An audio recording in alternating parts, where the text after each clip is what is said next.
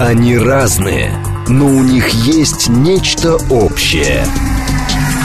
Они угадывают курсы валют, знают причины кризисов. Их мишень – события. Эксперты отвечают на ваши вопросы в программе «Револьвер». Программа предназначена для лиц старше 16 лет. 10.06, столица радиостанция «Говорит Москва». У микрофона Евгения Волгина. Всем доброе утро. Программа «Револьвер». И с нами сегодня политик, историк, политолог, христианский пацифист, миротворец, а, вольный наблюдатель выборов в Турции. Как-то так получается. Сергей Станкевич. Здравствуйте, Сергей Борисович. Здравствуйте, здравствуйте, приветствую вас, наших слушателей и зрителей, мир всем. Да, а, был, да. был на выборах в Турции, на первом туре, присутствовал на избирательных участках, беседовал с людьми из э, обоих противостоящих лагерей, вот сейчас отправляюсь на второй тур. А, смотрите, глава МВД Турции назвал соперника Эрдогана спикером США со сломанными тормозами. А, значит, Сулейман Сойлу говорит, что США, чтобы заполучить наши выборы, используют все имеющиеся методы в первом туре проиграли, не поймите неправильно, в первом туре проиграл не Калыч Даралу, а Вашингтон. Калыч Даралу э, спикер США, мы можем не нравиться людям, они могут быть не в восторге от нашего образа жизни, но значительная часть предложений Калыч Даралу – это то, что предложено ему Соединенными Штатами Америки и Европой, сказал он в интервью местном, местной прессе. Возникает вопрос, а в Турции действительно уже так относятся к сопернику Эрдогана, что вот а, откровенно? Турции, пожалуй, преувеличивает преувеличивает, он известен, Сульман Соулу, он известен как очень такой яростный и непримиримый критик Соединенных Штатов Америки. Он, видимо, в команде Эрдогана такой на острие борьбы с гегемонией Соединенных Штатов, он преувеличивает. А, конечно, Штаты заинтересованы в победе оппозиции, и в первую очередь потому, что э, не любят, откровенно не любят Эрдогана, находятся с ним э, в долгом конфликте. Вот. Но активного какого-то вмешательства в выборы они не предпринимают, это им трудно сделать. А, вот. А поддерживают теми или иными э, скрытыми способами. И это, видимо, будет продолжаться и во втором туре, но ситуация с этой точки зрения в значительной мере безнадежная. Вот по тому прогнозу, который у меня сложился, Эрдоган побеждает во втором туре. Э, поскольку э, у него есть резервы наращивания э, своей поддержки в виде новых и новых голосов, а у Кылыч Дараглу, у лидера оппозиции, у него таких резервов практически нет. Э, его главный ресурс – это э, крупные города центра Турции. Этот ресурс в основном уже задействован. Его не увеличишь, хотя он не сдается. Он продолжает работать по городам и как-то их агитировать, мобилизовывать дополнительно. Но этот ресурс ограничен. А вот э, у эм, значит, Эрдогана, у него Э, мощнейший ресурс оказался, неожиданно, кстати, оказался для многих, это 11 провинций, затронутых фатальным февральским землетрясением. Да, они были за Там него, среди кстати, развалин да. живут порядка 12 миллионов избирателей, и вот они в первом туре предпочтительно проголосовали за Эрдогана, а э, во втором туре эта поддержка, скорее всего, еще возрастет. И это, в общем, предопределит исход выборов. А вы за кого, Сергей Борисович? Я за Россию. А для России кто хорош? Да. С вашей точки зрения, на выборах знаете, в Турции? Вот России нужно, мне кажется, геополитически и даже важно – отучиться делать э, какую-то вот одну однозначную ставку и бросать все силы на это. Мы должны научиться работать э, с любым правительством, в том числе правительством в Турции, за какое не проголосует турецкий народ. И, эм, конечно, конечно, э, Эрдоган нам понятнее, с ним выстроены отношения и системные, и персональные. Эм, есть некие согласованные планы – с э, Турцией при Эрдогане, как дальше действовать. Самые главные для нас планы – это развитие ядерной энергетики. Вот э, первый блок должен быть пущен в начале следующего года, уже загружают туда топливо, большой АЭС Акую. Да? Но раньше Эрдоган упоминал, что хотел бы еще две таких атомных станции иметь, и эти планы никто не отменял. Кроме того, в конце года должен стартовать очень амбициозный план по созданию газового хаба э, на э, стыке трех границ в, во Фракии, как регионе Турции, там стык трех границ, Турция, Греция и Болгария и там, в принципе, подготовлены уже э, подземные газовые хранилища, там готовится э, платформа цифровая для торговли в режиме реального времени газовыми срочными контрактами. И это будет очень интересный опыт, и, конечно, для России он важен. Так что, э, как бы, Россия свои предпочтения не скрывает, вот, но здесь нельзя перегибать палку, и, на мой взгляд, пока нам это удается. Перегибать палку, что вы имеете в виду? Ведь, э, ну, смотрите, если глава МВД говорит, что действительно в Калыч-Даралу заинтересован Вашингтон, вот, а в этой связи они какие-то ресурсы задействуют, э, чтобы его поддерживать, но при этом вы говорите, что Российской Федерации не нужно там все яйца в одну корзину складывать и вот выбирать кого-то одного, надо учиться работать со всеми. Но у нас же предпочтения тоже могут быть, кто нам удобен, потому что вот, ну, там ряд аспектов не, не, есть. Я, э, согласен, согласен. Я вовсе не против предпочтений, и, собственно, они, они проявлены в России. Да? Они проявлены в том числе и э, в виде продления зерновой сделки, хотя ни, одни, ни одно из требований России, там было пять требований России, э, которые мы выставляли как ну, почти ультиматум. Если вот эти пять требований не выполнены, то мы не участвуем в сделке. Так вот, все-таки продлили участие России – ну, и это была такая форма выражения поддержки Эрдогана. У него слишком много с этой зерновой сделкой связано. А, так что Россия не скрывает предпочтений, но здесь, еще раз хочу сказать, нельзя определенный рубеж переходить, угу. потому что это может рассматриваться как вмешательство. А, кстати, э, ведь нельзя здесь еще что упускать из виду. Ведь Эрдоган не собирается разгромить оппозицию. Да? Э, разгромить, там, э, настичь, пересажать. Нет, он собирается просто выиграть выборы, и все, вот абсолютно. чем он занимается сейчас? Он занимается налаживанием контактов с оппозицией. Потому что после того, как выборы завершатся, а до этого осталось несколько дней, в стране придется работать. И э, если даже вот не лично э, с Кылыч-Дароглу, то, э, скажем, с двумя мэрами, а это два ключевых э, человека в оппозиционном лагере, это Э, Экрем э, Эмамаглу, э, мэр Була и Мансур Яваш, это мэр Анкары, два молодых, амбициозных, очень популярных мэра, вот с ними придется работать. И, собственно, Эрдоган уже начал налаживать эти контакты, ведет переговоры, стремится кого-то включить в команду, кого-то сделать просто союзником на расстоянии. И это правильная работа с оппозицией. Так что, э, еще раз хочу сказать, нам э, нужна э, Турция, и Россия работает с Турцией как с геополитическим партнером, а не с физическими лицами. Но подождите, мы все-таки, насколько я понимаю, нам а, специфика а, выстраивания отношений как раз России с внешними игроками заключается как раз в том, что у нас очень важен фактор личных отношений а, там Путин, Си Цзиньпинь, Путин, Эрдоган. Поэтому это, скажем так, я думаю, что это не минус какой-то Просто можно еще и с институциями отдельно работать, но говорить о том, что это заранее какая-то проигрышная история, потому что там, ну, российские оппоненты, например, умеют играть э, в долгую с институтами, создавать свои, там какой-нибудь USAID и прочее, прочее, не знаю, запрещен он, не запрещен, в общем, вот эта организация. Вот, ну, ну все по-разному работают. Другое дело, та же самая зерновая сделка. Смотрите, Лавров откровенно сказал, открыто, на днях, говорит, что не надо связывать продление зерновой сделки с внутриполитическими какими-то ситуациями в Турции. То есть у нас на официальном уровне отмежевывается от того, что мы зерновую продляем ради, продлеваем ради Эрдогана. Но по факту получается так, потому что иного рационального объяснения нету. Э, согласен, да. Ну, дипломатия состоит не только э, в том, чтобы говорить, как оно есть, но и в том, чтобы э, объяснять, выгодно объяснять даже то, что нам не нравится.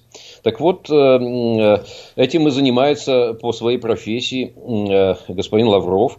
Но э, понятно, я согласен здесь, что э, по факту э, у нас нет никаких оснований продлять свое участие в этой сделке, поскольку ни одно из пяти требований и близко не выполнено. Угу. Значит, я здесь что хочу сказать. Еще вот в дискуссии по поводу этой самой пресловутой зерновой сделки здесь много путаницы в комментариях, я вижу. Во-первых, вопрос стоит не, продл... не о продлении самой сделки. Мы не можем ее отменить.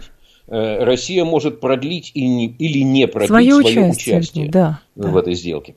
Э, и э, вот Россия заявила, что продляет свое участие и как бы не будет ничему мешать еще на там полновесный срок, еще на два месяца, да?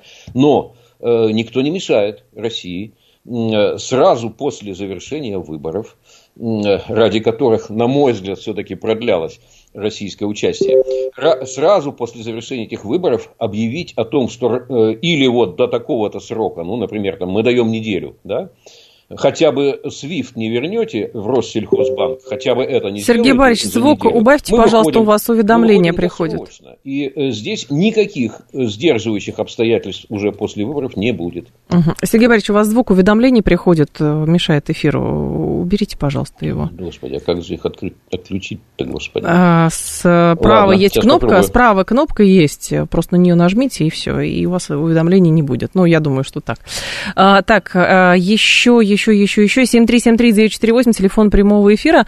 А, смотрите, позиции Синана Агана, который решил вдруг свои голоса отдать за Эрдогана, хотя связывали как раз э, с тем, что он э, отдаст свои там 5% набранных э, именно Калыч Даралу. Что случилось? Ему Эрдоган что-то такое особенное пообещал или как-то еще было? Э, ну, здесь как бы игра была э, совершенно понятная и типично турецкая.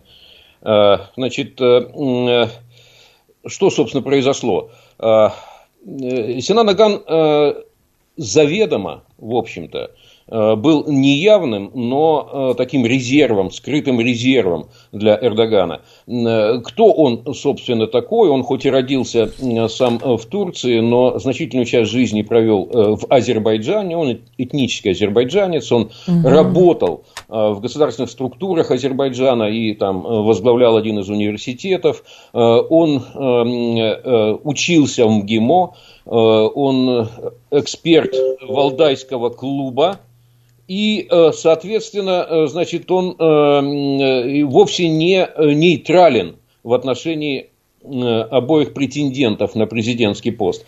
Так что вот сейчас, когда он стал вот таким весомым довеском в виде 5%, которые он набрал в первом туре, да, он, проведя соответствующие переговоры и поторговавшись основательно, да, он вышел и ровно в нужный момент – когда именно его позиция имеет наибольшую ценность, угу. он объявил, что поддерживает Эрдогана. Это не значит, что все его 5% последуют за ним, но э, несколько процентных пунктов он точно Эрдогану добавит. И, соответственно, потом вольется в его коалицию. Здесь, кстати, еще что важно. Да. По итогам первого тура партия Эрдоган партия справедливости и развития фактически э, завоевала контроль над парламентом. Э, она сама по себе около 40% получила мест в парламенте, а вместе с союзными партиями они перешли за э, рубеж большинства да, то есть парламент уже под контролем коалиции во главе э, с Эрдоганом, и это, конечно, ставит оппозицию в очень уязвимое положение. Угу. Она попадает фактически в ловушку. Один из ключевых лозунгов оппозиции и лично Кылыч Дороглу был в том, что э, как только мы придем к власти, мы э, вернем парламентскую республику. Как было при дедушке, при Кемале Ататюрке, была парламентская республика, вот мы ее вернем. Э, и уйдем от этого имперского президентства в исполнении Эрдогана. И что теперь делать, потому что парламент-то перешел под контроль э, Эрдогана, и что ему теперь угу. в этом парламенте передавать президентскую-то власть. Так что здесь очень э, серьезное такое новое окно уязвимости для оппозиции. И э, я думаю, что э, Эрдоган Э, получив, скорее всего, и президентство, и э, парламент, э, получит возможность в ближайшие пять лет все-таки до какого-то результата довести свой авторский государственный угу. проект по превращению Турции в еще одну великую державу, к чему он, собственно, и стремится. Сергей Борисович, возвращаясь э, к влиянию выборов в Турции на Российскую Федерацию и вот в контексте зерновой сделки. Так сложилось, что у нас вот есть некий жест доброй воли, мы говорим, что там помогаем Эрдогану или там подразумевается, а, сохраняя свое участие в зерновой. Но, во-первых, а, какие минусы для России или риски есть, если а, Россия скажет, что мы считаем, что в зерновой, например, не имеет смысла нашего участия, потому что все наши требования а, игнорируются. Эрдоган будет через Босфор пропускать американские корабли, а Черное море в этом районе станет а, корабельной битвой. А, он вдруг откажется от строительства, как раз от заказа на ядерные объекты. Он положит конец газовому хабу. Да нет, так кажется, что Турция все равно... Мы зависимы, конечно, от Турции, но Турция от нас еще более зависима. И получается, мы слишком много соломки подстилаем, думая, что если мы что-то сделаем, то будет иначе. Что мешает тому же Эрдогану в силу политической ситуации, когда он вы, выиграет выборы, отказаться от э, того, что мы сейчас считаем поддержкой э, Турции в отношении Российской Федерации? Гарантий вообще никаких нет. Э, гарантий э, юридических, я согласен, нет, но э, есть геополитическая гарантия. Для Эрдогана сделать то, о чем вы упоминаете, то есть отказаться от сотрудничества с одной стороны, он же не отказывается от сотрудничества с Европой и Соединенными Штатами, да, отказаться от сотрудничества с Россией и полностью переключиться опять на Европу и Штаты, но это погубить свой же проект. Ведь э, великодержавный эрдогановский проект, проект великодержавной Турции, он весь построен на том, что Турция самостоятельный центр силы и влияния. Да, так что мы боимся из этой регионе. сделки это выйти? Да? Я вот пытаюсь и, понять. Э, перейти в тот лагерь геополитический, большой, один из двух геополитических лагерей, да, но это, это погубить собственный проект. Нет, тут э, я не вижу серьезного риска. Эм, серьезного риска не вижу. Так что э, думаю, что все-таки в основном отношения сохранятся такими, какие они есть, а э, Россия сможет сделать упор на продвижение именно экономических проектов. Так вот нет, я, я понимаю, но тогда что нам мешает действительно а, просто, чтобы не выглядеть ну, в каком-то немножко странном положении с этой зерновой сделкой, просто прекратить свое участие, если действительно мы понимаем, что Турция от России зависит, и экономическое взаимодействие у нас прочное, и ничего, в принципе, не случится такого страшного, если мы прекратим свое участие, потому что Эрдоган и так справится. Особенно с учетом Значит, инцидента э, вчерашнего с нашим я, кораблем. Я бы что сделал на самом деле? Э, вот. И я думаю, так оно и будет сделано. Э, значит, да, вот после того, как состоятся выборы, все-таки поставил какие-то определенные сроки, сказал, что вот, пожалуйста, начинайте с восстановления Свифта для Россельхозбанка. Это прямое отношение имеет к обслуживанию сделок Э, по э, поставкам зерна и агрохимии российской, да, потом там э, сделайте то-то и то-то, например, опубликуйте какую-то директиву, которая разъясняет, что суда российские с зерном и удобрениями нужно принимать в портах и обслуживать. Если этого не происходит, ну, извините, так сказать, вот, ну, значит, не договорились, мы не можем дальше работать односторонне, и поэтому выходим с такого-то числа, Россия прекращает свое участие. Вот что такое будет заявлено и сделано, я надеюсь, если не пойдут на.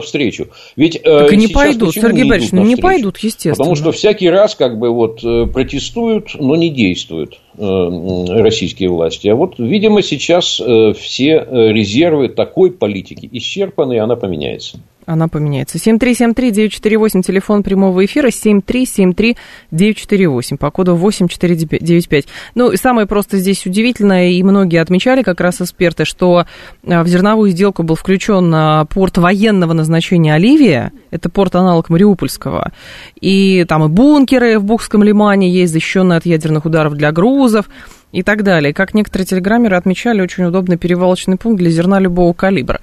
Вот, поэтому, конечно, то, что там происходит, это один большой вопрос. Но, смотрите, если возвращаться к переходить к украинскому кризису, МИД КНР делает заявление, вот прям свежее.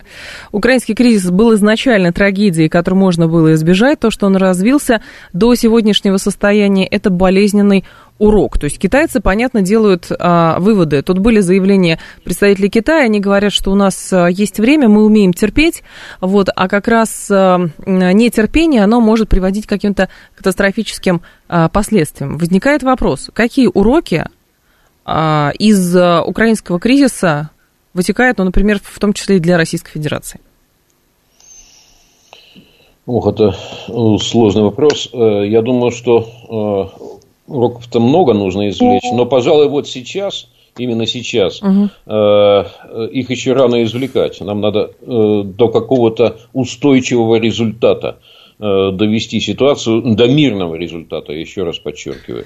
Нам нужно довести э, эту историю до мирного результата и тогда приступить к извлечению уроков. Сейчас вот, что бы я ни произнес на эту тему, но это будет звучать несколько преждевременно и рискованно.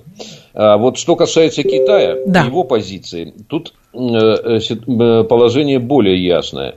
Ведь произошел очень серьезный геополитический сдвиг да, э, на э, последнем саммите э, группы «Большая семерка» в Хиросиме этот геополитический сдвиг выглядел следующим образом. Семерка заявила о себе как о мировом правительстве. Итоговый документ «семерки» э, свыше 19 тысяч слов, огромный, это фактически манифест о том, как э, нужно жить всему миру. Там есть все, начиная от геополитики, вооружений, безопасности, торговли, валют, э, энергетики, климата, все. Там все расписано, как жить Белые господа миру. дали рецепт. Что, что еще? Белые господа, говорю, дали рецепт. Всем ну, остальным. Да, и э, кроме того, ведь это 7 плюс э, Евросоюз, там Урсула фон дер Ляйен присутствует, и плюс те, кого они вызывают на ковер. Так вот, э, семерка фактически объявила геополитическую войну Китаю. Угу. Значит, там э, впервые так заявлено, что Китай является главным вызовом миропорядку, который строит и охраняет семерка. Главный вызов. Россия там э, в Хиросиме шла прицепным вагоном к Китаю. И этот, эта конфигурация конфликта нового геополитического выглядит как 7 против 2. Они, угу. в общем-то, уже не стесняются именно так формулировать конфликт, понимая, что оторвать как бы вот Китай от России не получается.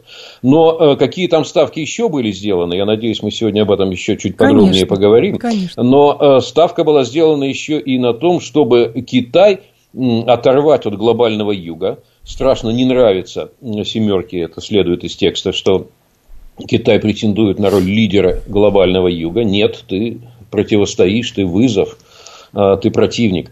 Э, и э, очень не нравится э, то, что Китай ведет активную европейскую дипломатию с отдельными странами работая. Вот чуть не увел ветреного Макрона у Соединенных Штатов, да, и э, сейчас э, Ли Хуэй, вот этот э, постпред э, Китая специальный, э, курсирует по Европе, общается с отдельными странами и пытается их убедить не ввязываться в конфликт с Китаем, а продолжать торговлю как обычно. Это не нравится. Кроме того, угу. Китай э, э, сумел Э, втянуть Украину, Киев в обсуждение китайского плана. Понятно, что со стороны Киева это не до конца, так сказать, искренний диалог, но тем не менее э, Китай выдвинул свой альтернативный мирный план и э, его, по крайней мере, начали обсуждать в Киеве. Вот это все очень не нравится, поэтому конфронтация с Китаем резко возрастает – Э, со стороны Большой Семерки. И э, вот этот конфликт окончательно определился. Семеро против двух. И между этими двумя центрами в противостоящем геополитическом конфликте идет борьба за влияние в глобальном юге, так сказать, в третьем э, лагере, который пока еще не определился. Давайте после новостей продолжим. Сергей Борисович, Сергей Станкевич Давайте. с нами. Программа Револьвер, это радиостанция «Говорит Москва», 94,8. После новостей мы продолжим. Ваши звонки тоже будем принимать. Они разные, но у них есть нечто общее. Они угадывают курсы валют, знают причины кризисов. Их мишень – события. Эксперты отвечают на ваши вопросы в программе «Револьвер». 10.35 в столице радиостанции «Говорит Москва». У микрофона Евгения Волгина. Всем доброе утро. Программа «Револьвер». Сергей Станкевич с нами. 7373948, телефон прямого эфира 7373948, по коду 8495. Ваши вопросы, пожалуйста, нашему гостю. Здрасте. Алло. Алло, здравствуйте. Здравствуйте. У меня довольно простой вопрос, Давайте. хотя на него долго отвечать. Давайте. А, Первое, самое худшее, что э, предстоит в России в э, турецких отношениях, э, если будет э, вы, ну, если выиграет Эрдоган или если выиграет другая страна. Так. И самое лучшее, что, соответственно, можно ожидать, так скажем. Понятно. Либо новый виток э, взаимоотношений, если выиграет Эрдоган, либо что-то иное, если выиграет Калыч Даралу. Э, Ну, э, самое худшее, что можно ожидать, если выиграет э, Кылыч Дараглу, эм, это э, отмена существующих э, российско-турецких проектов. Ну, скажем, э, какое-то замораживание строительства атомной электростанции, эм, вот, или, скажем, ограничение всего одним блоком, который уже практически должен вот-вот быть запущен. И отмена, например, газового хаба всего проекта. Кстати, Кылыч Дараглу только что очень критически отозвался о э, проекте, э, вот, э, связанном с газовым хабом. Так что вот оба риска реально существуют. Ну, каких-то других более резких движений, например, полномерное включение Турции в санкционную блокаду России. Этого я не предвижу, это был бы мощнейший удар по турецкой экономике, по интересам избирателей, это практически невероятно. Тем более, я все-таки напомню, есть ограничения Так. э, в виде э, парламента, который сейчас перешел под контроль коалиции во главе с партией Эрдогана. Так что вот самых крайних вещей ожидать не приходится, но под ударом может, может оказаться сотрудничество, уже налаженное между Россией и Турцией. Такой риск существует. А, возвращаясь к, все-таки к семерке и к тому, что Российская Федерация и Китай фактически объявлены, ну, такими стратегическими соперниками, а может быть, даже и врагами Большой Семерки. Это возвращает нас, кстати, к тезису Жозепа Барреля, помните, у которого спросили там про весь мир. Он сказал, что Европа – это сад, а в, остальном это джунгли. Видимо, продолжая его логику, нужно все сожечь э, напалмом, чтобы было понятно, что там все-таки под этими крупными листьями и деревьями. Примерно так, мне кажется, даже выглядит позиционирование семерки сейчас. А, как бы понятно, когда весь мир живет по твоим правилам, и не очень понятно, когда мир живет а, не только по твоим, но и по своим правилам, и нужно как-то уживаться, нужно как-то договариваться. Ну, э, поведение и высказывание э, Барреля э, лучше даже не комментировать, а просто встречать с сочувствием. Он явно растерялся в этой своей роли, он потерял какую-то нить, он делает взаимоисключающие и как минимум противоречащие заявления э, чуть ли не ежедневно. И э, здесь искать какую-то логику и какую-то линию бессмысленно. Надо просто посочувствовать человеку. А м, вот что касается э, стратегии большой семерки. Э, Да, это э, стратегия на удержание вот себя э, в качестве мирового правительства, то есть единственного центра мировой силы, а те, кто бросает вызов э, в лице, в первую очередь, Китая и во вторую очередь России, потому что Россия – это локальный вызов, как они считают, а Китай – это глобальный вызов. Да? Вот эти должны, э, м, их нужно вы- э, сдерживать и вытеснять. Сдерживать и вытеснять. Э, Это первый такой постулат большой семерки. А второй постулат, что вот в этом центре, в этом центре мирового управления ведущей силой являются Соединенные Штаты Америки, и им надо оставаться в этом центре в качестве такого гегемона. Вот это второй постулат. И с этим нам придется э, сталкиваться. И до тех пор, пока этот курс э, избранный к сожалению, большой семеркой и Соединенными Штатами будет продолжаться, не дойдет до некого предела, не упрется в какую-то стену, видимо, конфликт будет продолжаться, а затем все-таки будет признано, что э, мир многополярен, что нужно договариваться, а не диктовать другим центрам силы и другим центрам влияния, угу. и э, переходить к нормальному устойчивому мироустройству, пока мы в конфликте. Да, и в этой связи хотел бы вам процитировать э, значит, Гуань Гуйхая, это профессор а, из Китайской Народной Республики. У него было большое выступление с нашими экспертами, форум большой был. И что он говорит? Это довольно а, как бы, значимая персона вот среди китайских исследователей международных отношений. Он говорит следующее. Китай и Россия одинаково смотрят на мировые процессы, но у Китая терпения много, а у России мало, поэтому на первый план выходит напряженность. Китай же не имеет права терять шанс на мирное сосуществование. Фактор США – имеет первоочередное значение в российско-китайских отношениях. Господство Америки идет, идет к концу, но этот процесс будет длительным 20, 30 или даже 40 лет. Россия гораздо более самодостаточная страна, чем Китай. Китай, в отличие от России, не может себе позволить порвать с глобальной экономикой. Поэтому Китай стремится поддерживать хорошие отношения с Западом. И исходя из знаний российской истории, я никогда не поверю, что полный поворот на восток возможен. Внутри самого российского общества по-прежнему нет на эту тему консенсуса. Э, правильно рассуждает китайский эксперт. Во-первых, он правильно определяет хронологические рамки э, начавшегося конфликта за новый миропорядок. Это действительно 20, 30, может быть, даже 40 лет. Э, и он правильно определяет тактику Китая. Поскольку время работает на Китай, поскольку Китай восходящая э, держава, а США нисходящая, и вот эти два основных тренда изменить никто по-видимому, не в состоянии.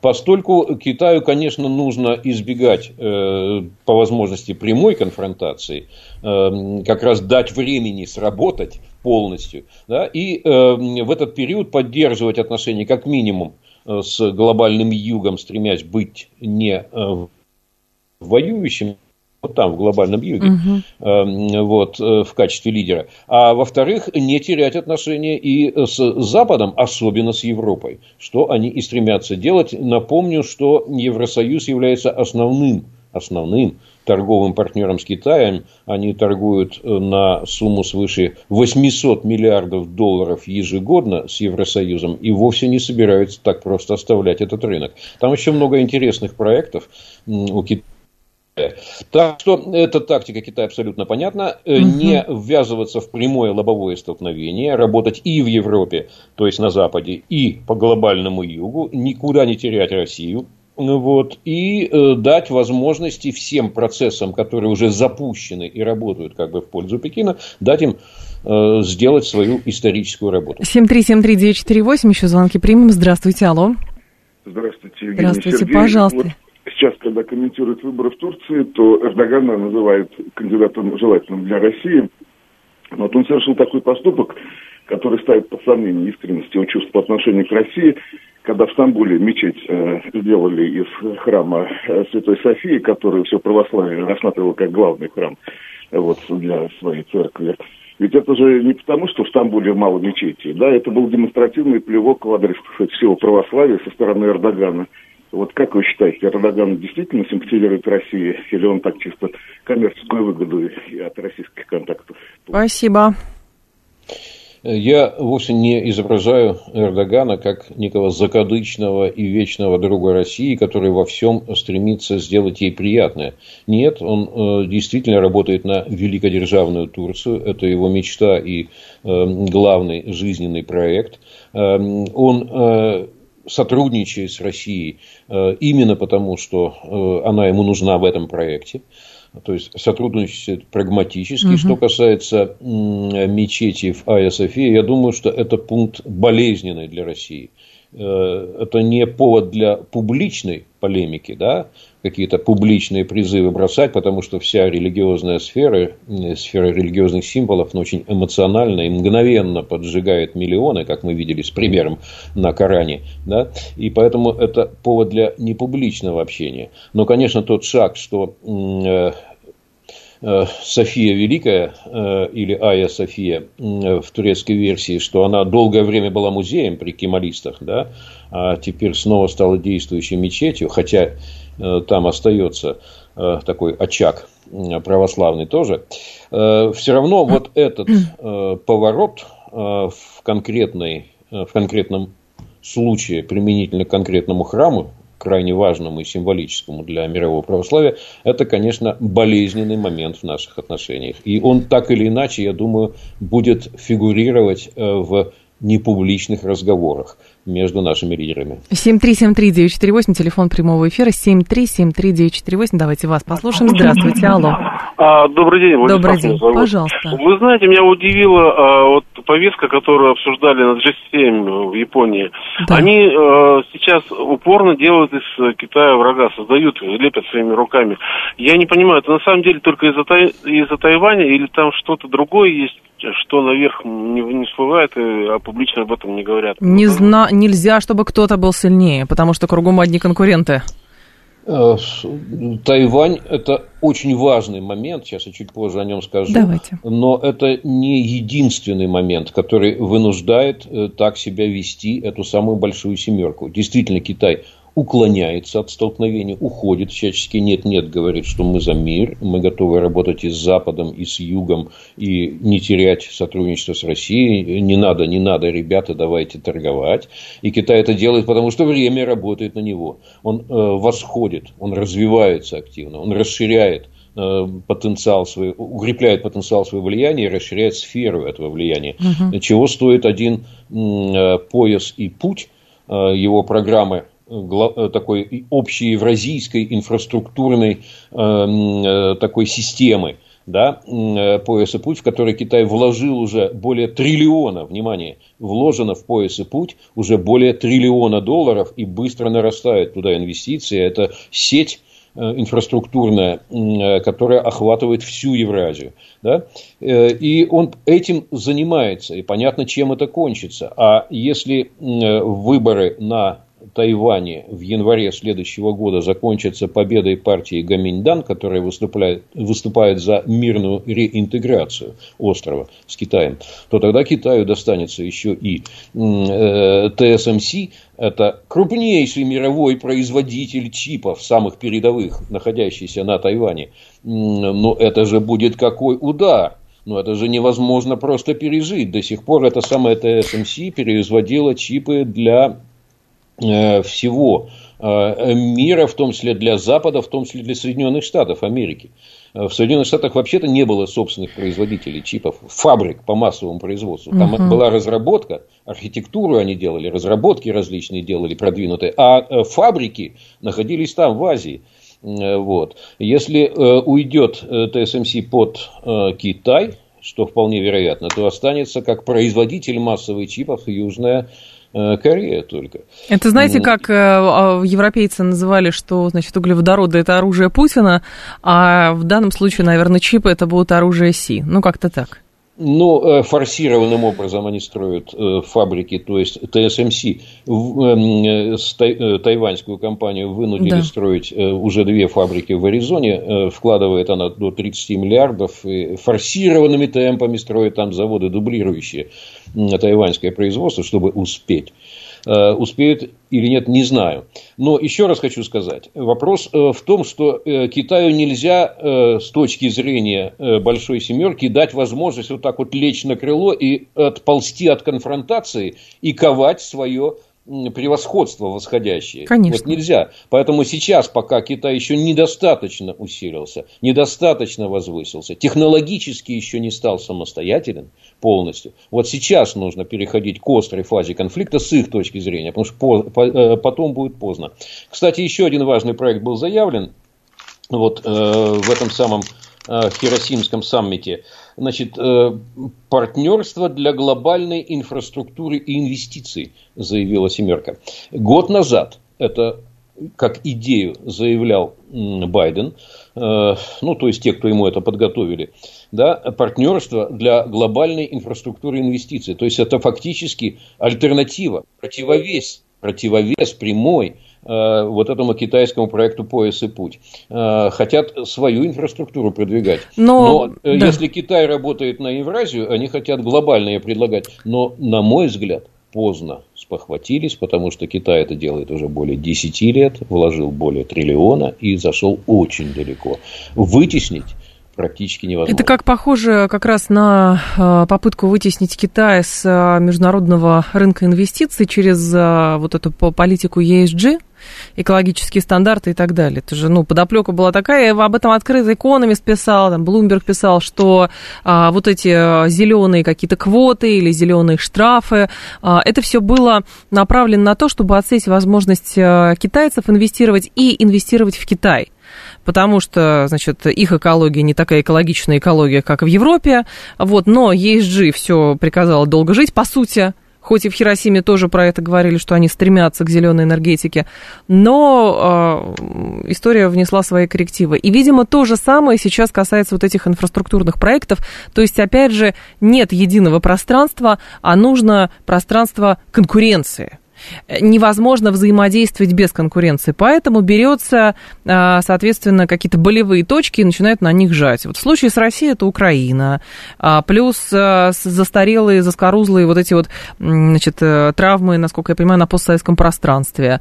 С Китаем это Тайвань. Ну, как бы классическая схема, ничего нового не придумано. Но когда говорит, говорят слово конкуренция, у матерого либерала вроде меня бальзам проливается на душу. Да, конкуренция – это двигатель развития, ничем не заменимый пока что. Э, но вот что касается этой самой роковой конкуренции, которая сейчас вырождается в конфликт, да. Э, значит, а конкуренция не обязательно должна превращаться в конфликт, наоборот. Э, так вот, там есть один уязвимый момент для Китая – Э, институты, это не может быть просто таким, значит, э, обменом ударами. Нужны для устойчивости, для устойчивого развития целенаправленно, нужны институты. Вот э, по стороне Китая есть такие институты, как БРИКС и ШОС. И они достаточно быстро развиваются. Там в БРИКС уже чуть ли не 20 стран в очередь выстроились на поступление. Но, но все мировые резервные валюты, а это доллар, евро и юань, они в том лагере. Да? А вот в том лагере, э, который пытается формировать э, Китай, включая вот эти институты ШОС и БРИКС, там нет резервных валют. Да, попытки идут э, торговать все больше и больше в национальных валютах, в торговом обмене, но это не резервные валюты, которые могли бы создавать противовес. И поэтому вот сейчас, э, конечно, это главный вызов. Юань, он э, может усиливаться, но он будет усиливаться медленно. И в основном как торговая валюта. Что касается резервной, то вот сейчас идут э, переговоры о создании некой новой валюты БРИКС общей, которая могла бы быть универсальным таким регулятором финансовых отношений. Не знаю, получится ли но мне кажется, надо бросить все силы на создание единой цифровой валюты. Вот угу. она может действительно стать противовесом. Но это отдельная тема, не хочу сейчас в нее углубляться. А давайте про дефолт еще в США поговорим. К чему все это шоу? Мы же понимаем, что никакого дефолта не будет. Да, скорее всего, не будет. Точнее, может быть так называемый технический дефолт. Э, в чем он состоит? Э, ну, может быть, после 1 июня, вот приходят, э, представь себе, да, 1 июня деньги кончились, и вот там чуть-чуть осталось где-то у Джанет Елен, это глава Минфина, она оплачивает счета, предъявляемые правительству Соединенных Штатов. И вот она решает, вот эти, эти пункты мы закроем, а вот тут целый ряд пунктов, ну, мы на них денег уже не хватает. Это будет означать технический дефолт. Социальные статьи там защищены, их нельзя не закрывать. Еще там кое-что там э, по пенсиям э, ветеранам там тоже защищено. Э, оборону по двухпартийной договоренности решают не трогать. Вот. Ну и, скорее всего, попадет под удар помощь внешним, внешняя помощь, внешние расходы. Но даже вот этот технический дефолт, он никакой катастрофы не произведет, он только произведет, к приведет к тому, что прыгнут вверх ставки кредитования все, то есть э, кредит э, ухудшится, условия кредита. Угу. А, а э, спустя несколько дней, скорее всего, компромиссно договорятся, республиканцы все-таки дожмут Байдена на то, чтобы он подписался под сокращениями расходов. Кстати, эти сокращения опять-таки, скорее всего, пойдут на внешние расходы для Америки. Там как раз про внутренние а после писали. Чего, после чего потолок будет поднят успешно, как бывало много раз. Там про внутренние как раз писали, про вот эти проекты продуктовых карточек, помощь малоимущим, там про это тоже писали, но либо это один из элементов торговли рисками, когда говорят, это что если денег не хватит... Пугают да. избирателей, все социальные статьи там у них защищены э, по внутренним законам, э, э, нельзя перестать по ним платить. 73739 448, телефон прямого эфира. Тут, правда, еще э, э, есть заявление Белого дома, что переговоры американской администрации лидеров республиканцев по вопросу повышения потолка госдолга проходят продуктивно. Заключение двухпартийного вот. соглашения возможно. Ну, короче вот. говоря, что-то кому-то пообещают, шантаж, угрозы, манипуляции и плюшки. придут компромиссу. И плюшки какие-то еще кому-нибудь дадут, да. и все, и все, и все решат на самом деле. А это элемент шоу, конечно, за которым следят, кинут или не кинут. Ну и плюс это рай для спекулянтов, потому что а, обращает на себя внимание, например, что итальянская, именно миланская биржа закрылась большим падением основного индекса из-за опасений дефолта а, США. То есть спекулянт, для спекулянтов там прям рай и раздолье. Это верно, да. Особенно так, так называемые шартисты, то есть которые, которые на коротких короткие, позициях. Короткие позиции на резкие колебания да. рынка. Да. Слушаем вас, здрасте. День добрый, здравствуйте. Пожалуйста. У меня вопрос необычный для вас. Ну, давайте по теме только. Безусловно, тема. Давайте. Э, Паталевич Помните фамилию такого министра внешней торговли Советского Союза? Вы захватили его квартиру. О, Господи. Я же говорю, по теме, по теме. 7373948, телефон прямого эфира. Товарищи, пожалуйста, смотрите. В студии радиостанции «Говорит Москва» диктатура. Вот, правила здесь устанавливаю я. Говорю по теме вопросы, задаем по теме. Если вопросы не по теме, обсуждаются персонали гостей, верстка, эфир и так далее, жесткий бан всех. Вот нравится вам это, не нравится, но здесь диктатура. 7373948, телефон прямого эфира. Так, эм, еще, еще, еще. А, так, люди просто обсуждают, что и кому сколько отстегнут. Вот и вся шумиха над госдолгом, говорит Михаил. А другой слушатель спрашивает, а, скажите, пожалуйста, все-таки госдолг каким-то образом повлияет на планы европейцев или американцев а, продолжать отправлять на Украину технику, а уже теперь еще и самолеты? Три, две минуты. Повлияет повлияет, потому что э, начнется обсуждение э, уже, так сказать, э, ближе к сентябрю э, бюджета на следующий год. Угу. Даже, даже Байден при всей его приверженности неограниченной поддержки Украины, даже он заявил в проекте этого бюджета существенное сокращение выделяемых денег, ну а республиканцы еще что-нибудь сократят. Так что, конечно, прежних размеров помощи точно не будет. Она не прекратится, она продолжится. Но будет, во-первых, э, сокращена по объему, а во-вторых, первое, что сделают республиканцы, это пришлют аудиторов, которые проверят, как расходовались до сих пор выделенные деньги. И это тоже там чревато неприятными открытиями. А, слушатель говорит, назовите преимущество многополярного мира перед однополярным или двуполярным. Э, однополярный мир вынуждает э, держателей одного полюса постоянно преследовать всех, кто пытается приподняться и усилиться. А многополярный мир предполагает, что э, разные полюса и центры силы договариваются и совместно вырабатывают договорный какой-то миропорядок и его удерживают, потому что он соответствует их интересам. Вот, mm-hmm. собственно, преимущество. А для Российской Федерации, с вашей точки зрения, все-таки двуполярный или многополярный мир? А, э, нам не очень приятен и двуполярный, потому что в двуполярном мире, который вот сейчас возникает, э, э, ну, мы оказываемся э, в самом невыгодном положении, потому что Почему? если Китай, Китаю есть как бы за что бороться, то Россия может оказаться в очень рискованной ситуации, втянутой в бесконечный, даже вялотекущий конфликт. То есть мы можем погрузиться в некое болото, угу. которое лишает перспективы развития. Э, то есть выживание мы можем обеспечивать, а развитие уже не можем. Вот этой перспективы крайне важно избежать. Поэтому нельзя втягиваться в длительный и вялотекущий конфликт. Нужно его завершить, э, мирной конфигурации. Вы знаете эту мою позицию. Сергей Станкевич был с нами. Сергей Борисович, знаю, вы в Турцию отправляетесь. Продолжайте наблюдение. Продолжаем. Потом... Мир всем. Да. Спасибо. А, Сергей Станкевич был с нами. Далее информационный выпуск, потом новости. Я к вам вернусь в два часа.